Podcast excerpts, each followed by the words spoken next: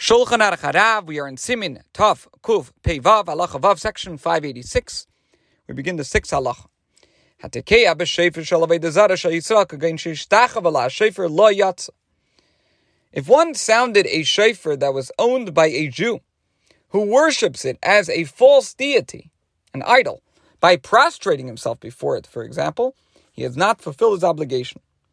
And the same law would apply if the shefer was sounded in the service of a false deity, as the Mishnah Berurah says.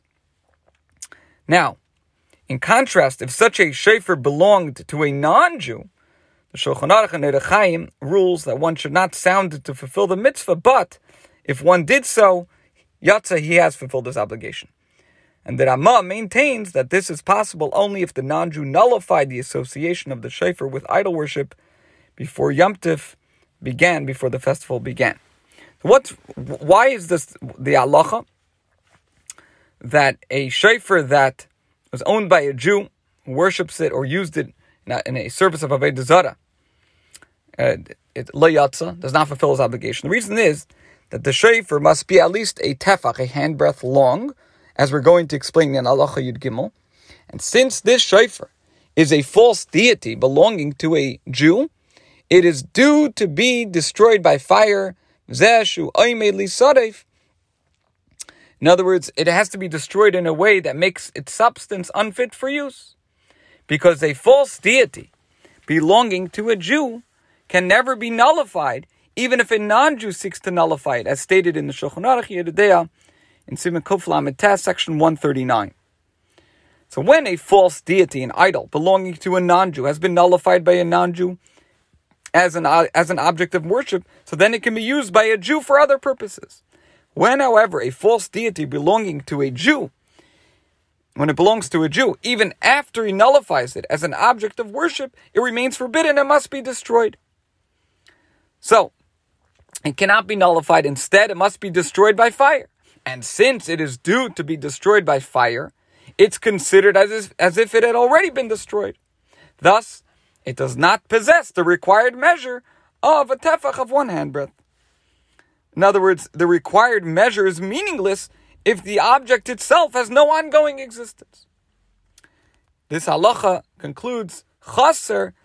It says here that part of the text is missing, and it appears from the later halachas that the Alter Rebbe also wrote the text for the part that was lost or destroyed um, in the Shulchan Aruch of Rav Yosef Caro, the corresponding issues are A, a shofar belonging to a non-Jew that was worshipped as a false deity, B, a shofar from an animal sacrificed to a false deity, which cannot be used even if the animal belonged to a non-Jew, C, a shofar remains valid regardless of the sounds that it produces, and D, a shofar with a hole. And the Shulchan Aruch rules that such a shofar is valid even if the sound of the shofar changes, unless the hole was closed with an alien substance. Now, if the hole was closed with fragments of a shofar, it is acceptable only if the majority of the shofar is intact and the shofar sounds like it did before the hole was made.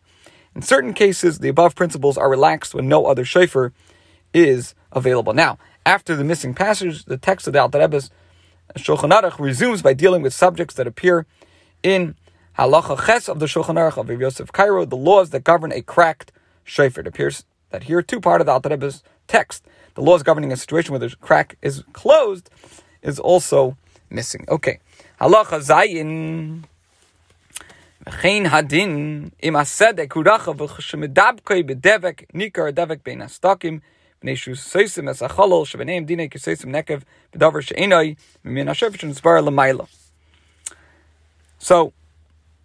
halacha zayin begins, the same law applies. In other words, the laws mentioned in the note that we just said with regard to filling a hole with another substance, in which case the shofar is invalidated.